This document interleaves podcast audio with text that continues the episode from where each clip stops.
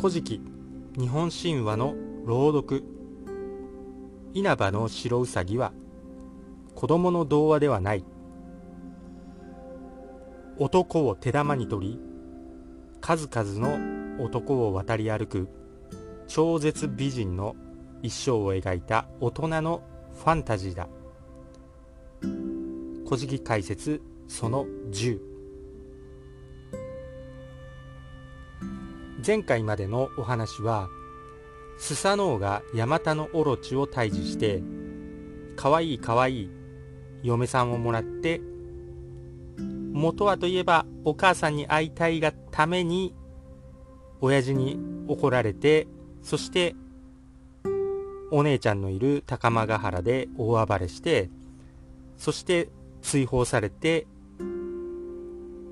出雲の国に来たんですけど、まあ、そこで可愛い嫁さんをもらって立派な宮殿を嫁のために作ってなんてこの世は素晴らしいんだすがすがしいというハッピーエンドで終わりました。もうお母さんに会いに行くことは忘れてますね。今回はそのスサノオの4代先に進んでその子孫に物語は移っていきます。4代目ですね。スサノオの4代目。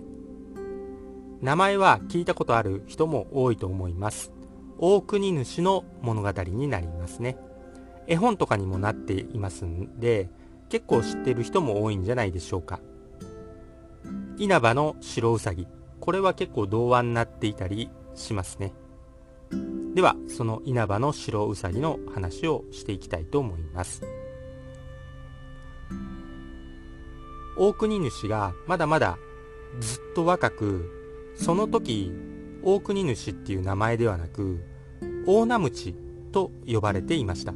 その頃の話ですね。大名鞭には八十神の兄弟がいました。八十神というのは、まあ、たくさんの兄弟という意味ですね。80人の兄弟ではないです。たくさんの兄弟。ある時稲葉にとても美しい八神姫という女性がいるということでその噂が流れてきてじゃあ求婚したい求婚しに行こうということで八十神みんなで稲葉に向かうことになりました。大名鞭もみんなと一緒に向かったのですが八十神は大名鞭に「お前は俺たちの荷物も運んでけよ」ということで荷物を全部一人に持たせてそして先に行ってしまいました。大名鞭はだいぶ遅れてその後をついていきました。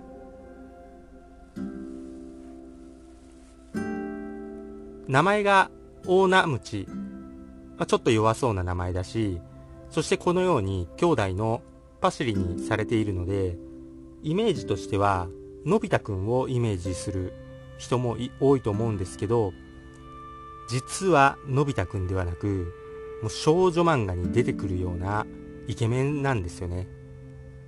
そしてこの大ナムチめちゃくちゃモテますんでびっくりします。もう何してもただしイケメンに限るくらいモテます。ただ人生はそううまくはいかないんですね。続きを話していきます。さて八十神が海の岬に近づいた時に毛のないウサギが伏せって泣いていました。八十神たちはウサギに「おいそこのウサギどうした？体が痛いなら海の水を浴びてから高い山の上で風に当たって寝てると治るぞ」と嘘を教えました。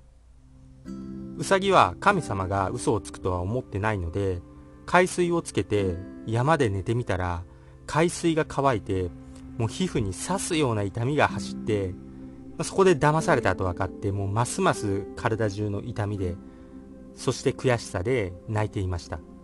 そこへみんなから遅れてきた大名鞭が通りかかってもうみんなの荷物を持ってよたよたしながらやってきたんですけどそこで泣いているウサギを見つけたんで、大名鞭はウサギに尋ねます。どうしたんだい？なぜ泣いているんだい？ウサギは今までのいきさつを話し始めました。私は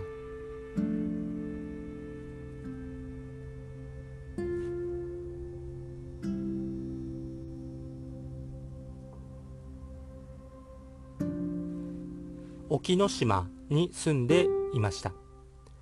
が稲葉に渡りたかったんです。しかし海を渡る方法がありません。そこで海のサメを利用しようと騙す方法を思いついたんです。サメに「やあサメさんサメさんの仲間と私の仲間どっちが多いか競争しないかい?」ちょっと仲間を集めて向こうの岬まで一列に並んでさ私がその上を走りながら数を数えるんでそれで仲間がどっちが多いかわかるしそれで勝負しようよ。サメはいいよと言って仲間を一列に並べました。ウサギはその上を走りながら数を数えていきます。そしてあと一歩で岬に作るところで思わず本音が出て言ってしまいました。ざんまー。数なんて数えるかよ。海を渡らせてくれてありがとな。飯うまー。と煽ったらサメが激怒して私の毛を剥いでしまったんです。それで泣いていたら八十神の神様の集団がやってきて海水につけて風に当たって寝てろと教えられたのにその通りにやったら肌が傷ついてしまってますます泣いていたのでございますと。大名ムチは優しく言いました。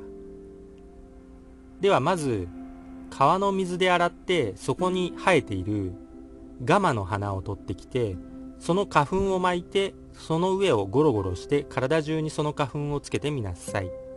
肌の傷は治るでしょう。と。うさぎは言われた通りにやってみたら傷が本当に治り大喜びしました。そして大名ムにこう言いました。最初の神様たちは八神姫とは結婚できないよ。